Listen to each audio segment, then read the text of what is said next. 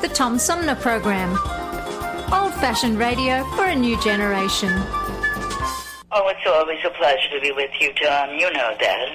Yay, Tom! I love it in Flint! You're very astute, Tom. Not an easy question. I'll debate Andy Dillon on your show. Well, uh, that's a very good question. Uh, hello, darling. This is Elvira, Mistress of the Dark, with Tom Sumner. I'm all right, Tom. How are you? You lucky day, Mr. Sumner. Ciao, Tom. How are you today? That's a good question. Hi, this is actor comedian Joe Napodi, and you're listening to the Tom Snyder, uh, Tom Smothers. Uh, I mean, I'm sorry, what's his name? Oh, Sumner. The Tom Sumner Program. Good morning, Tom. How you doing? Hey, at least I got the Tom part right. The Tom Sumner Program.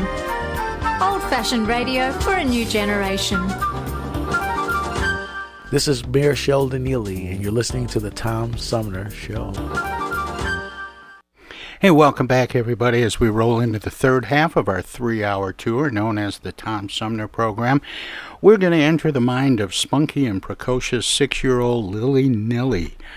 Um, from a delightful new children's book, the first in a series uh, about the uh, adventures of Lily Nilly, I believe. And uh, the book is called Pardon My French. It's the language of ballet.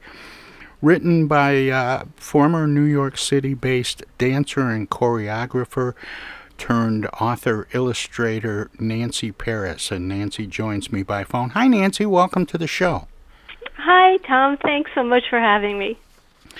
Um, how how did you make the leap from uh, dancing and choreography to writing children's books? Yeah, I like the word "make the leap."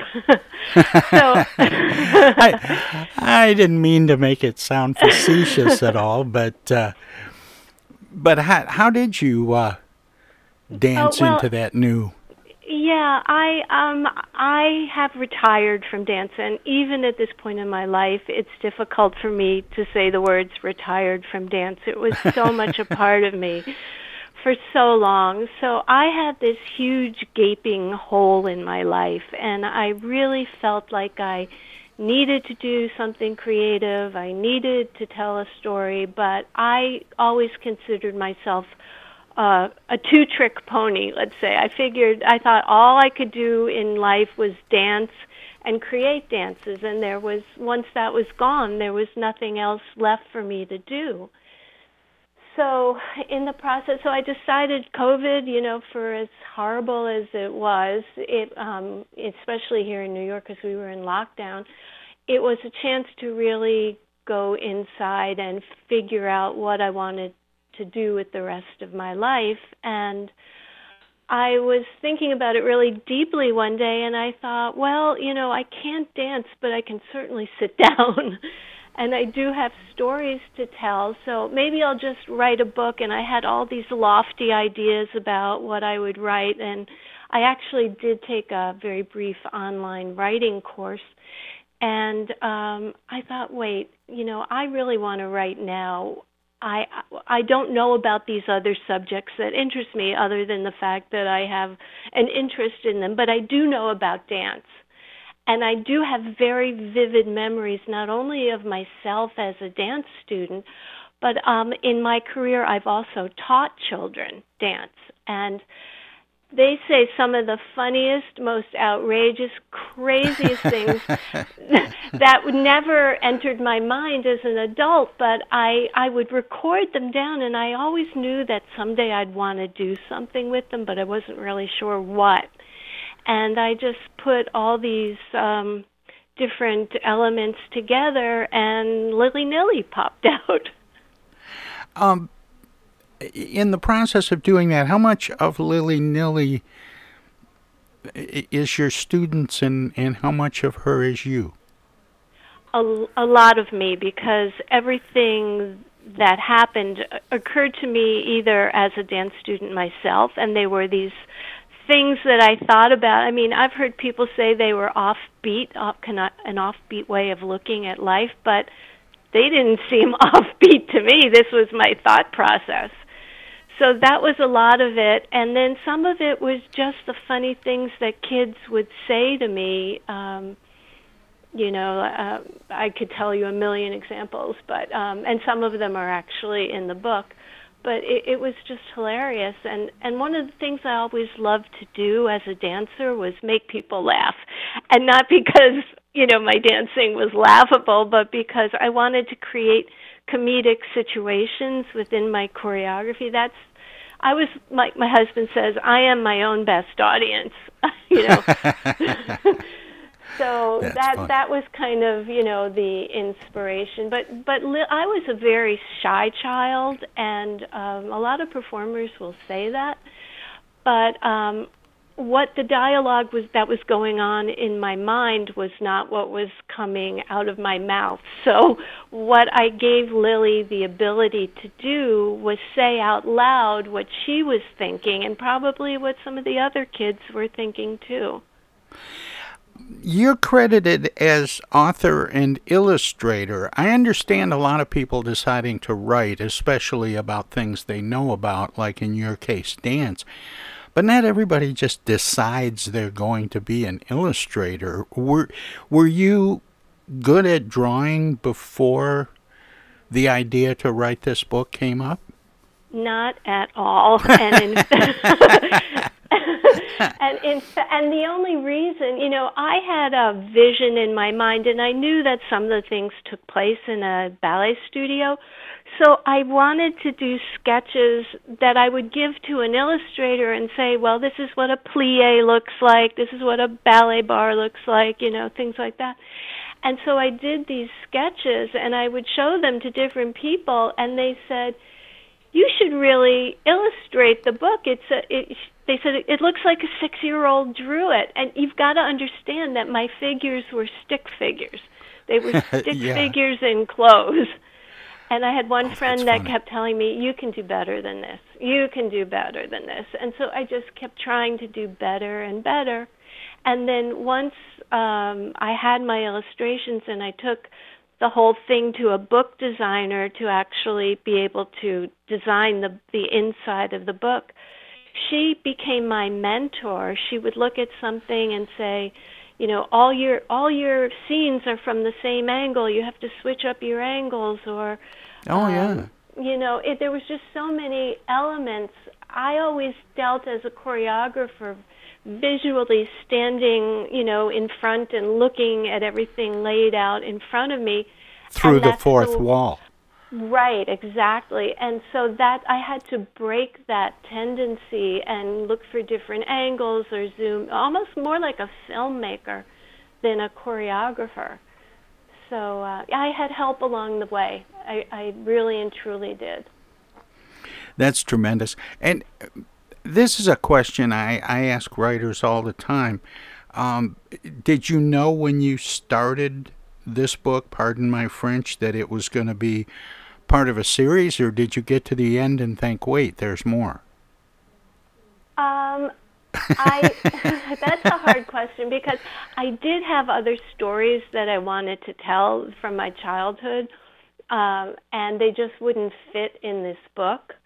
But I I wasn't sure what I had. I live in an apartment building in New York, and we have um, an email list of the tenants in the building. So I dashed out an email to everyone in my building, people that I knew and didn't know.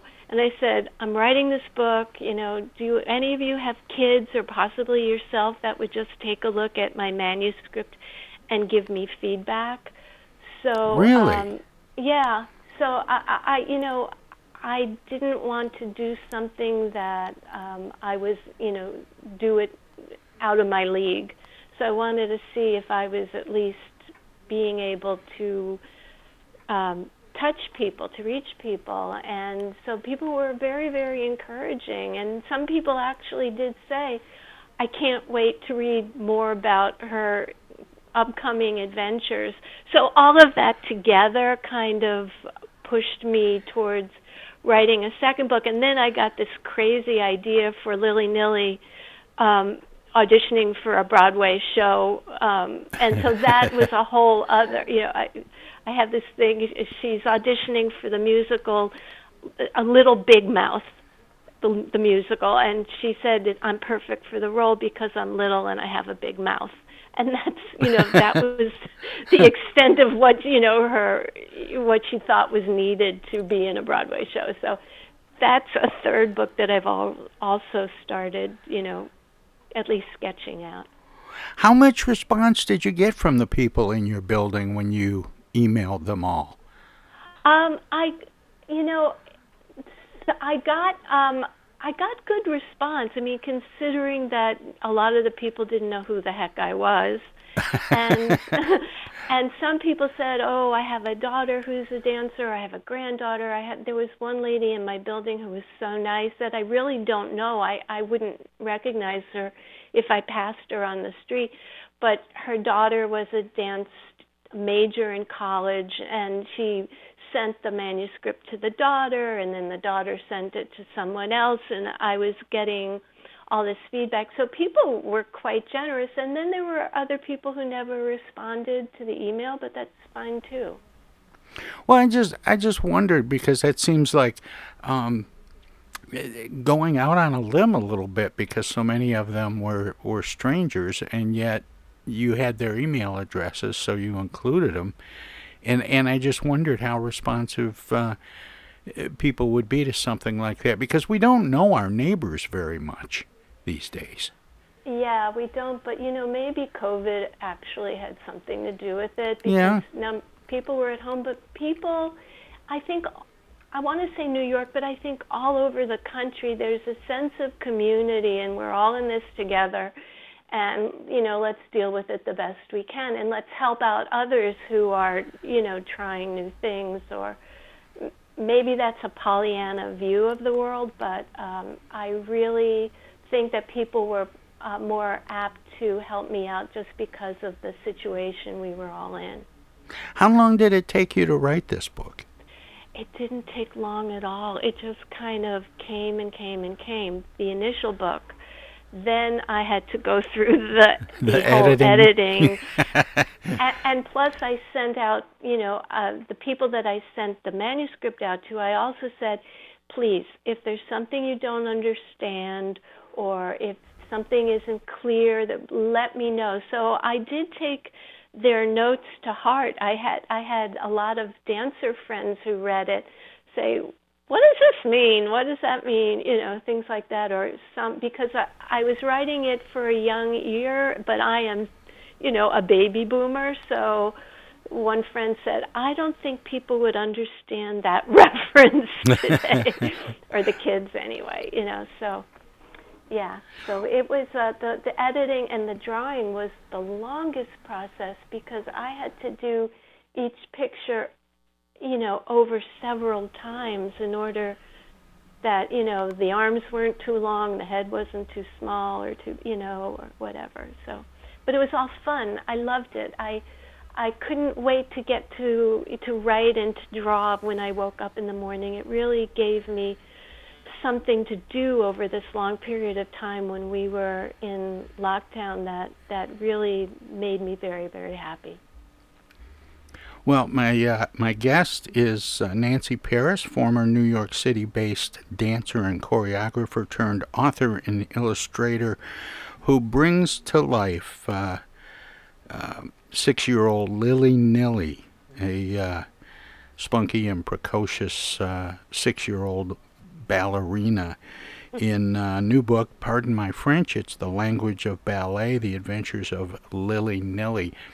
Um, Lily Nilly is six. How old do you think uh, the readers of this book are? Well, I yeah, you know, that was another concern because I wrote it in my mind as a children's book, but I've always been very impressed with other forms of entertainment that like Sesame Street and um Robin Williams in Aladdin, where there was definitely a level that the kids understood, but there was another level above that that the you know would amuse the adults.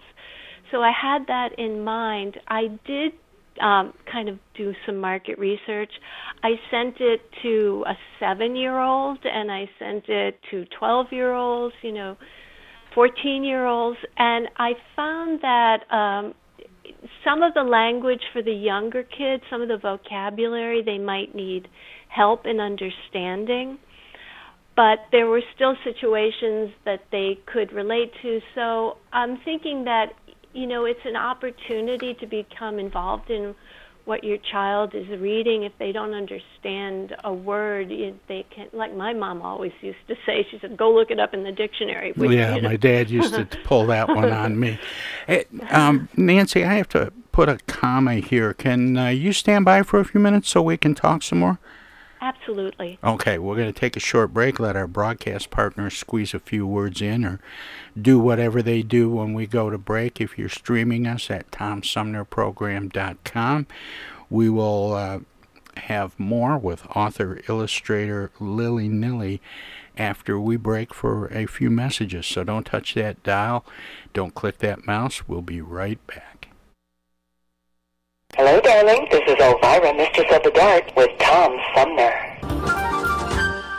I'm Julie Lopez with Crime Stoppers. Have you ever wondered what to do if you have information about a crime or the whereabouts of a felony fugitive and you want the police to know but you need to remain anonymous? Well, here's what you can do. You can go to p3tips.com or download the mobile app. You can go to Crime Stoppers of Flint and Genesee County's Facebook page and click on the Leave an Anonymous Tip tab, or you can call 1 800 422 jail. All methods are anonymous, and if your help leads to a felony arrest, you may be eligible for a cash reward. Remember, your voice matters. The Centers for Disease Control and Prevention is working to help keep you and your community safe from the threat of novel or new coronavirus. If you have traveled to a country with a widespread outbreak of COVID 19, CDC recommends you stay home and check your health for 14 days after returning to the United States. Take your temperature with a thermometer two times a day. Watch for symptoms like fever, cough, and trouble breathing. And if you feel sick or have symptoms, call ahead before you go to a doctor's office or emergency room. Tell the doctor about your recent travel and your symptoms and avoid contact with others. For more information, Visit cdc.gov. Hey, this is Tom from the Tom Sumner Program. Catch me and a gaggle of great guests weekdays on Our Voices Radio, WFOVLP 92.1 FM. You never know who might drop by. Joe By from the Blue Hawaiian. Dan Sterling. Congressman Dan Kildee. Alexander Zonjic. Actor, comedian Joe Napodi. Woodrow Stanley. U.S. Senator Debbie Stabenow. State Senator Jim Ananich. Comedian Brian McCree. The unknown comic. Mark Farner. And Tom, I want you to know Tom's my friend. You, you've always got great questions and you know the material and you, and you care about it and it's, uh, it's, that's impressive. Nice to be with you, Tom. And I admire you for reading all of that. I haven't read the whole thing. I'm willing to admit that. Hey, Tom, this is my favorite interview always. You, you, it's like having coffee at the kitchen table with you. Tune in Monday through Friday from 9 to 12 right here on 92.1 of a kind and check out our website at tomsumnerprogram.com. Yo, speaking. Oh, dear. Honey, our car warranty is expiring again. So soon? It just expired last week. You don't even own a car! Not now, Dana. Your father's on the phone. Hey! Mom and Dad, you're being scammed. It's a robocall. Scammers are using new technology and clever tactics to make more and more calls that look legitimate but are hard to trace. They can make it look like they're calling from any number, even from numbers of people you know. My robocall crackdown team is working with state and federal partners to stop the robocalls for good, but I need your guys' help. Don't trust your caller ID. Verify you're really talking to the person whose number appears when your phone rings. If you accidentally answer a robocall, hang up right away. Engaging in conversation will only lead to more calls. Use a call blocking app on your cell phone that stops robocalls before they interrupt your day. And if you do get a robocall, File a complaint with my office online at mi.gov slash robocalls. And mom, dad, please do not give your information out to these scammers over the phone. They're just trying to trick you. Well, at least they call. No, I get it, you're busy. But you know, Janine's daughter is a doctor. She calls every week. A doctor. I'm Michigan Attorney General Dana Nessel. Visit mi.gov slash agcomplaints for for your connection to consumer protection. Hello, this is State Senator Jim Ananich, and you're listening to the Tom Sumner Program. Hey, welcome back, everybody. We continue our conversation with the author and illustrator of a new book about a spunky and precocious six year old ballerina named Lily Nilly. The book is called Pardon My French. It's The Language of Ballet, The Adventures of Lily Nilly, and the author is called Nancy Paris, and she joins me by phone. Nancy, welcome back. Thanks for sticking around, and sorry to make you sit through all that. That's okay. Um, you know, I, I, I, thought about a couple of things. Um, we were talking about uh, Lily Nilly and and um, and her humor uh, is is a big part of this uh, this book for kids. Um, tell me, she's got a brother named Willie. well, you know. that's how I I thought of Lily Nilly because um I was originally going to call her Nancy Francie, which is my name. I'm Nancy Fran, but there is another children's book out there with a similar title. So I thought too much confusion. So we I was go I liked the name Lily and I was just going through, you know, things that rhyme with different names that I liked and um Lily Nilly just came out because I guess willy nilly was in my brain, so it just seems like she has to have a brother named Willie. But um, but the thing that I that I do want to ask you on a more serious note is is despite um, her humor and precociousness and so on that that you wanted to be part of this book, it also revolves around uh, ballet. I mean, mm-hmm. pardon my French, it's the language of ballet. Are people uh, young and old uh, who read this book, are they likely to learn a little bit more about the art form ballet?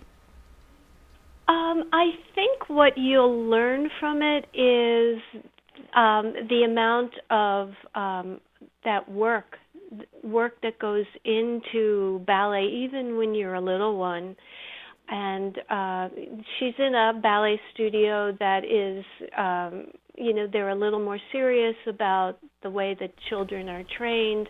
They learn the ter- the French terminology. They have color-coded leotards for their age group. A lot of um, neighborhood schools, you know, they're more for fun and you know, and health and exercise and and hopefully getting kids interested in dance in general so they'll have an appreciation as they get older. But um, I also wanted to make, even though it's set in a ballet studio, I wanted to make the stories relatable, even if you've never been in a ballet studio, and make some of the characters recognizable so that you don't have to have a background in ballet to to enjoy the book, although it does add another layer. Well, I ask because ballet is a way of telling a story itself, and mm-hmm. and I just wondered if um, along the way, if if people maybe understand how to hear that story or see that story a little better from reading this story. Well, you know, it's possible. I never that's a really great question and I never thought of it in those terms, but one example in the book comes to mind in that Lily is learning a very basic step with the rest of her class which includes a lot of repetition and they're not allowed to use their arms. They have to concentrate on the movement of the legs and the feet and so in her mind, she can't believe that the joy of dance comes down to this very boring step that she has to do over and over. So she creates this scenario in her mind, and that the fact that she can't has to keep her hands on their hips is very reminiscent of the way her tea set, her Beauty and the Beast tea set looks and so she's she becomes convinced that the reason why she's doing this very boring step over and over again is because her dance her dance teacher has a big surprise and they're going to do a big Beauty and the Beast dance and a part of it is that the little kids are going to be the teacups. So um, she she uses her imagination to take the movement that she's learning and transcend it. So I think anybody can look at dance because it's not a verbal, you know, it's visual, and it's really in the in the eye of the beholder to create. Um, it's theater of the mind. It's like radio. It's theater of the mind. So I think people it maybe can set people on that track to thinking that it is um, not just a bunch of random movement, but there's some intent behind it, and for you personally to find that intent. It's um, I, I, I can't help wondering if would you be able to tell this story without illustrations? Um, I think so. I think that the the words are. Um, well, I had actually I had one of my neighbors is an artist, and she read it and she told me even before there were any illustrations, she told me that for her as an artist it was very visual. So she in her mind could see even if she didn't exactly know what a plie was, although I did describe, you know, what it looks like, that she in her mind could create a visual to go along with the story. So um, perhaps it could be a standalone, a very short, but a standalone book. um, with this book and the ones that are planned, do you expect this to be a trilogy or an ongoing series? Uh, right now, it, it's a trilogy, but I would real I really love this little girl, and she is growing up. She's going to be seven in the next the second book that I'm working on now, and um, I would really um, like to see her progress. Now, will there be a 39 year old Lily Nilly? Maybe not. it's going to stop somewhere. But I, I have all these um, ideas, and um, I, I'd like to just see where it takes me. You know, kind of go with the flow, as they say. Because of Lily Nilly's personality and the presence of ballet, uh, this and and as you described it, a, a, lot of the writing is very visual. Um, I I keep imagining this with animation. You know, you're not. You, other people have told me that as well. Yeah, I I could totally see her as a as an animated character. Is that something you would like to see happen? Oh yeah, absolutely. Some part of the journey. Yeah, that would be that would be so much fun. Actually, part of my background is filmmaking as well. I there was a a juncture in my life when I was in um college where I didn't know if I really wanted to continue in a dance life, but I um, had become very interested in how films are put together and filmmaking. So there is always that that element. So I would love to see those two things married together, um, an animated version, but you know, in, in a visual story. That would be fun. So dance and ballet wasn't your first foray or your only foray into storytelling until now. Um, yeah, now, yeah, I, you know, I totally forgot, but yeah, I did some films in college as well. Yeah. Um,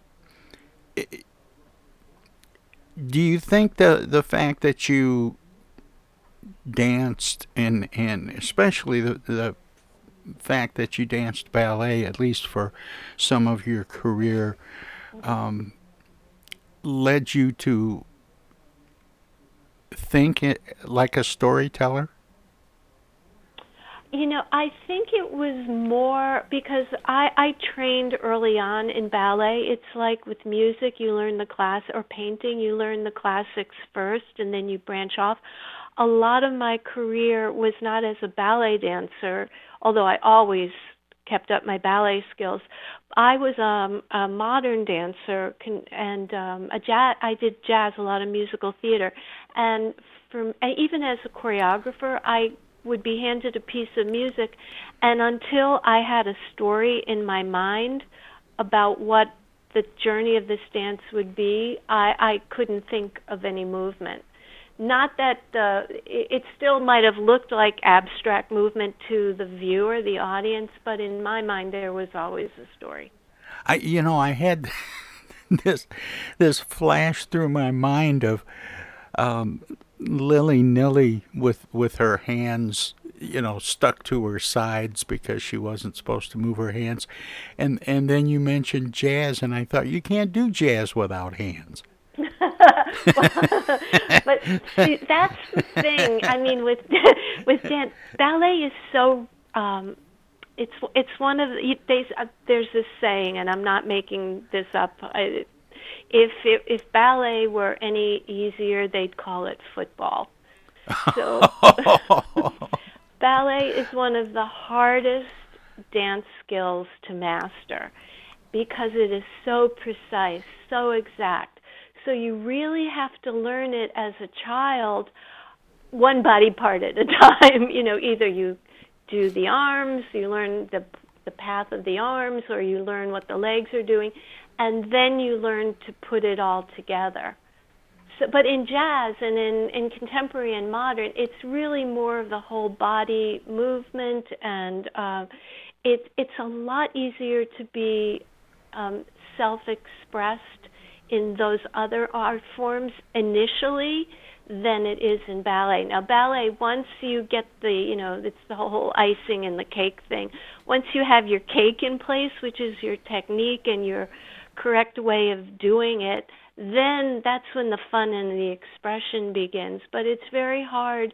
You're using so much brain power, especially as a little kid, to try to interpret what they're seeing and listening what their teacher is telling them that it's all about just the mechanics of it. So, but if Lily were in a hip hop class or a jazz class, she would be having a ball. MC Lily Nilly. Yeah, right. oh, that's funny. Um, when you reached out to the people in your building, and and I I just think that was such an amazing thing to do, uh, Nancy. That. Uh, and it makes me wonder because I ask a lot of writers this because writing is kind of a solitary thing. Um, if they if they enjoy the feedback, if they enjoy doing readings and book signings and getting out and meeting people and getting feedback from people um, who have read the book, um, do you enjoy that part of it? Or you said, I think, in the last segment that you tend to be a little bit of an introvert. Yeah, you know, part of being um, learning dance is getting constant critique. Constant, you know, and if you, it gets to a point, if you don't get critique, you become uh, sad because it means that the teacher wasn't really paying attention to you. So I do always, always ask for um, critique on the writing, and of course, like I'm human, I I I have expectations, and when people tell me, well, no, that doesn't work, I have a momentary, you know, wah wah, but then I know I say to myself, no, if what they're saying is valid, it's going to make my work better, so I'm going to pay attention, and I I actually did that a lot you know, like you can't please every, you know, you can't please everyone, but you can listen to how things are landing with other people and see if if that's really true and it's the old, you know, the old saying if three people say the same thing, then there's something you need to deal with. With the writing of this book, and, and you mentioned that um, a lot of things were inspired by things you experienced as a ballet student, as a as a child learning ballet, and um, and that you had more stories to tell going forward. And and I always ask writers if they um, if if they write an outline and then you know flesh that out in the writing of the book, or if they just sort of binge write and um, and it sounds to me like this book kind of poured out, like it almost wrote itself. Yeah, I it, I did I did binge write, it, and then I once I had it, I looked at it, and I had um, a friend look at it, and some of the chapters got reordered, and uh, so it made more sense. And um, you know, because there really has to be a flow to the book, even though it's a bunch of little vignettes, there's got to be a connecting thread through all of them. So um, I just needed to get everything out on paper, and then go back and um, see if it made sense and, and move what needed to be moved and deleted what needed to be deleted. Well, as you write uh, the next two books, um, which sound to me like they, they're promising to be the further adventures of Lily Nilly. Yeah. Um, are they going to be um, sequential or will they they all three be standalone? Uh, well, I I think that they could be standalone um, because I in the in the second book I'm writing I do a very brief recap of what happened in the first. Just mention one or two incidents um, which gives you a clue into who Lily Nilly is. If you haven't read the first book, I think you still get an idea of you know this little this little kid who says whatever is on her mind and is not afraid to say it. Um, but I think that in a series, you would really get a chance to know who this little girl is and, and understand um, where she's coming from. But the second book takes place in the summer between um, between her ballet school sessions, and even though she she references ballet um, in some of the chapters, not all of the stories are ballet related at all. They're they're just they're things that actually happened to me when I was a kid that you know were were kind of outrageous, although I didn't realize it at the time. Now you said it's hard. Uh, it's still hard to say retired dancer. Um, now that you're not doing dance uh, professionally, mm-hmm. um, can you dance for fun?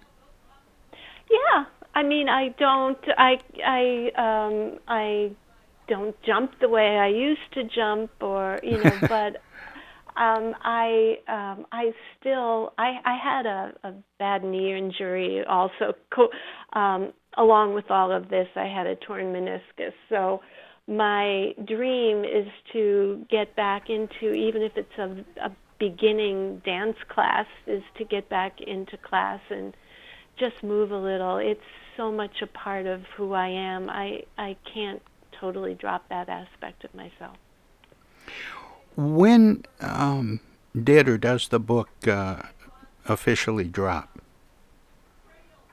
Um, uh, do you mean when is it published? Yeah. Um, oh, it, it's published. It it came out in um, uh, the end of November. Oh, okay. So it's been out for a few weeks.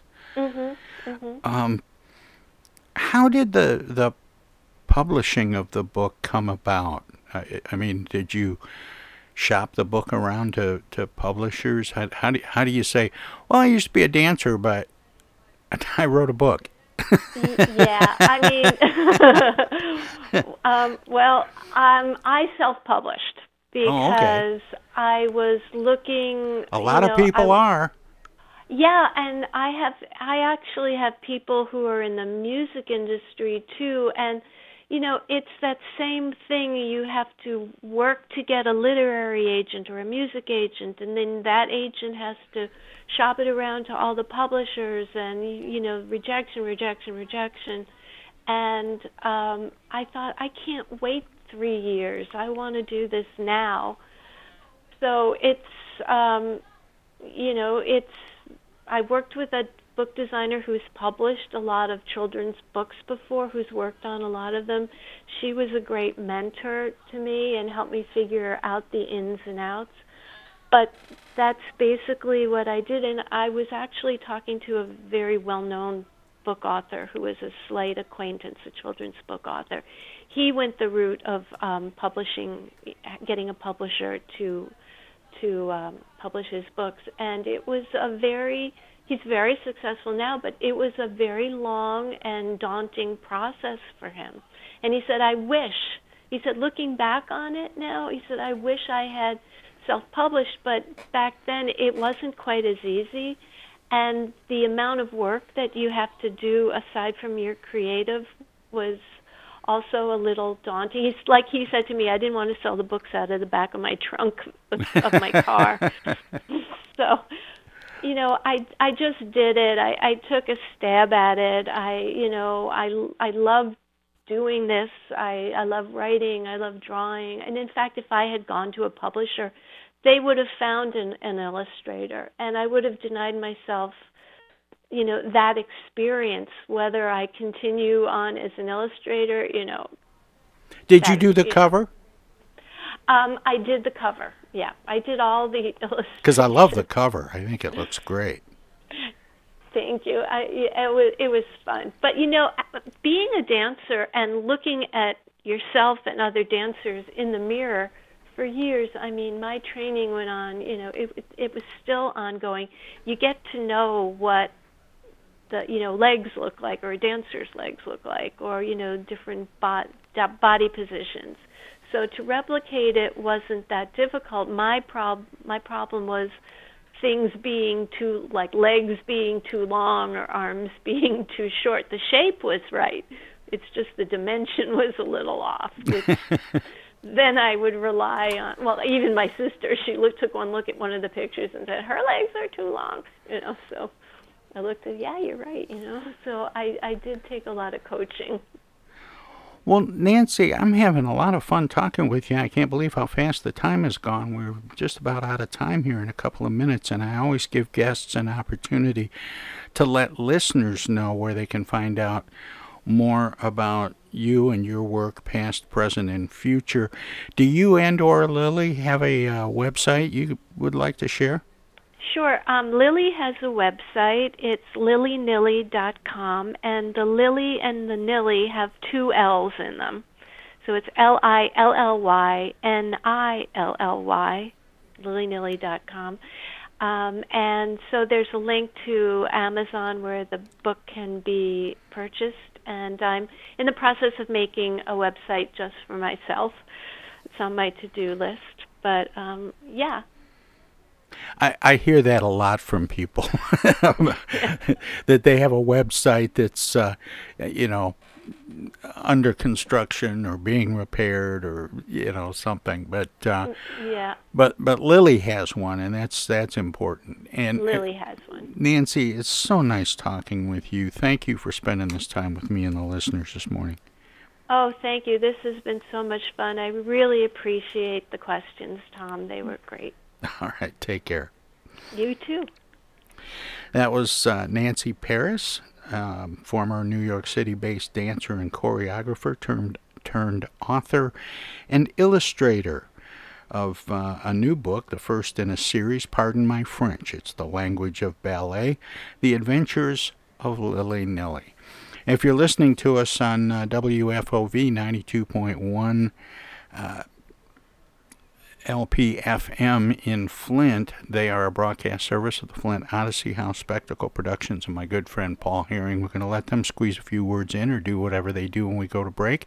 If you're streaming us, we have some messages as well. Hey, this is the Unknown Comic, and guess what? You're listening to the Tom Sumner Show right now, and now, and now too, and even now.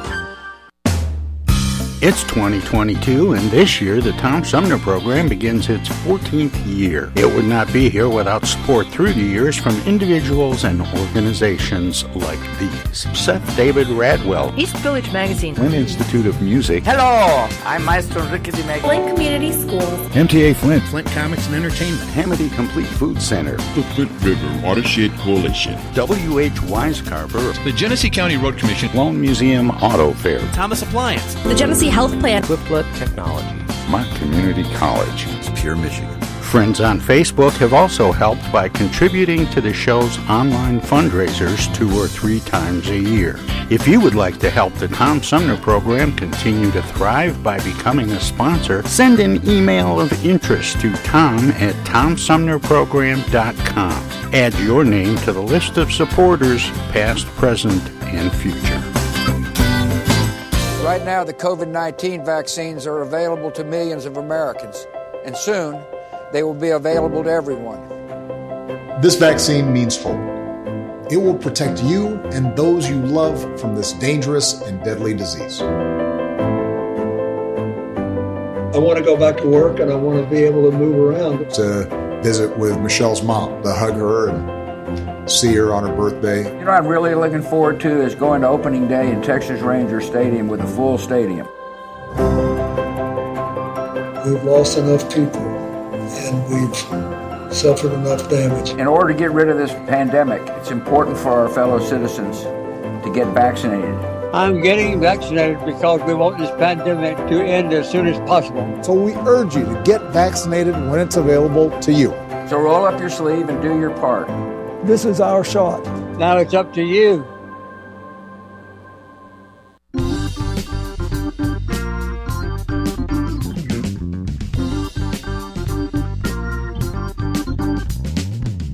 Start your weekend early with the Tom Sumner program every Friday live at 11. We turn the spotlight on the world of arts and entertainment featuring artists from music, TV, and the movies. Catch everything from the rich local talent pool in and around Flint and Genesee County to up and coming stars of stage and screen, plus legends from New York and Hollywood. Hi, this is Greg Nagy. Hey, this is Harper. Hi, this is Joe By from the Blue Hawaiians. Hi, this is Alexander Zonjic. Hi, this is Mark Farner. This is Maurice Davis. Hi, this is Rochelle Ray. Hi there, folks. This is Sweet Willie T. Hey, this is Steve from the Nashville office. I'm Gwen Pennyman Hemphill.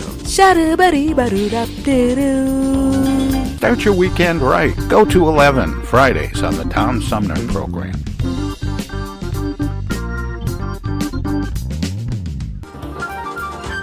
Ellen Sherman, Cleveland housewife and mother. Hi, I'm a nuclear physicist and commissioner of consumer affairs. In my spare time, I do needlepoint, read, sculpt, take riding lessons, and brush up on my knowledge of current events. Thursday's my day at the daycare center, and then there's my work with the deaf. But I still have time left over to do all my own baking and practice my backhand, even though I'm on call 24 hours a day as a legal aid. How does Ellen Sherman do it all? She's smart. She takes speed, the tiny blue diet pill you don't have to be overweight to need. And then I collect these paper bags, and I have them right here, all folded and everything, in case anyone needs a paper bag. I have Yes, one. speed. Because I fold them neatly, you know. I don't fold them just any old way. I Why not ask your family doctor for a prescription today? And when that runs out, you can ask your neighbor's doctor, and your mother's doctor, and your college roommate's doctor, and your best friend from high school's doctor, and your babysitter. I get the uneasy feeling Rod Serling is behind one of those doors. Rod Serling. Rod Serling. What's this, the Twilight Zone? Where is everybody? I would have been headed for the Twilight Zone. Twilight Zone. If I go any lower, I'll be in the Twilight Zone. All right. Oh, but Jethro's right at home in the Twilight Zone. I'm in the Twilight Zone. Now, having made this little jaunt into the Twilight Zone, I got a feeling something strange is about to happen. In the Twilight Zone. Hi, this is Anne Serling, and you're listening to the Tom Sumner Program. Welcome to this presentation of the Comedy Spotlight on the Tom Sumner Program.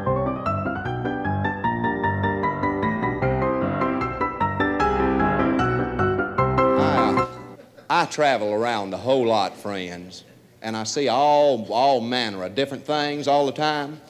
And uh, here the other day, I seen one of them ballets, Swan Lake it is called, and it's, it is pretty, just pretty as it could be. And them women sure can broad jump. And the fine part about it, the fine part about it is that, that they, the, the steps that they do have got these French names. And every time they take a step on that stage, it means something. Now, this Swan Lake opens up on this young prince that is having his coming of age birthday party, and all the guests come up and they're doing a step called the pas de trois. And that's where you circle your foot three times and kindly kick up high And that means there's going to be good times had tonight.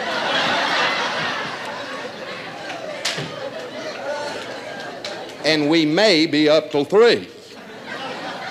And while they was a party trying, all these swans come up on the stage. And the princess party tried right over to them and was just before a killing them swans. When all of a sudden, as if by magic, there was one of them, you see, that was wearing a great big gold crown. And that swan turned from, from a swan into a beautiful young girl. And she was doing a step called the, the rond de jambe and that means I am a girl. And she was too. And so, so right off, the prince knowed he was in love of her. And he done a step called the fouette. And that's where you hold one finger up and one hand down and just kindly turn and look. And that means I think you're the prettiest thing I've ever seen and I want to kiss you. And he started to. He started to, and the girl, she done a step called the de deux. And that means take your cotton picking hands off of my shoulders. As it, as it turned out, as it, as it turned out, as it turned out, all of them swans was really girls, but they had had this curse put on them saying they couldn't never be girls again until some young boy would give his life for them. And so when the prince learnt of it, he done a kind of a manly leap that meant, I will, I'll give my life for them. And so this great rain come, and it rained, and it rained, and it rained, and it wasn't no ordinary rain. It was a frog strangler.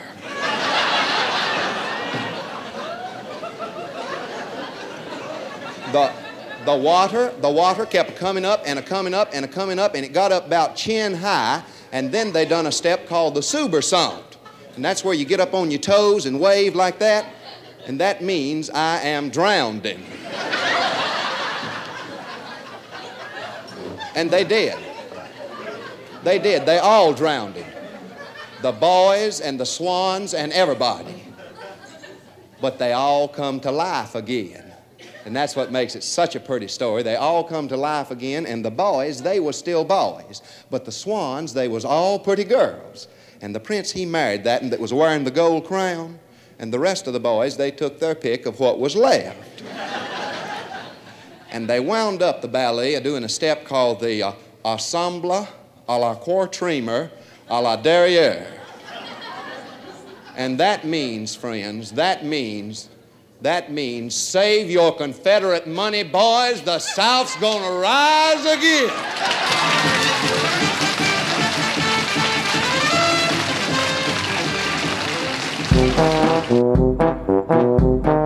This was another comedy spotlight on the Tom Sumner program.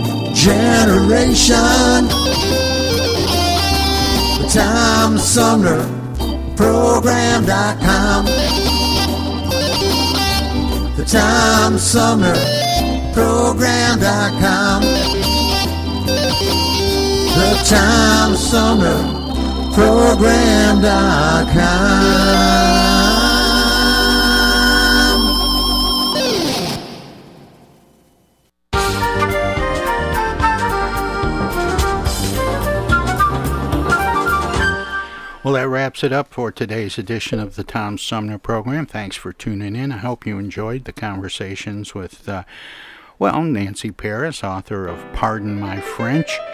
And uh, before that, uh, Dr. Amy Krambeck talking about uh, urology and advances in treatment options for prostate conditions. We started out this morning with poet. Um, uh, Jacob Hunt, also known as Other Poet, talking about his new book, Shift, an interesting uh, way of putting together a book of poetry. And uh, with that, we're off for the weekend, but I'll be back Monday with another edition of the Tom Sumner program. In the meantime, good night, Tom everybody. Sumner program is a live variety show. We want to acknowledge all of our guests who play such an important role in the show and our cavalcade of cohorts from coast to coast for their regular contributions. Most of the musical accompaniment was provided by people in or from the Flint area. Many of the pre recorded portions of the Tom Sumner program are made possible by Flint's own Steve McComb and Pencil Sketch Recording in Nashville, Tennessee. If you have comments, questions, or suggestions about the show, find us on Facebook. This is Prue Clearwater. Join us next time for another edition of the Tom Sumner program, and thanks for listening.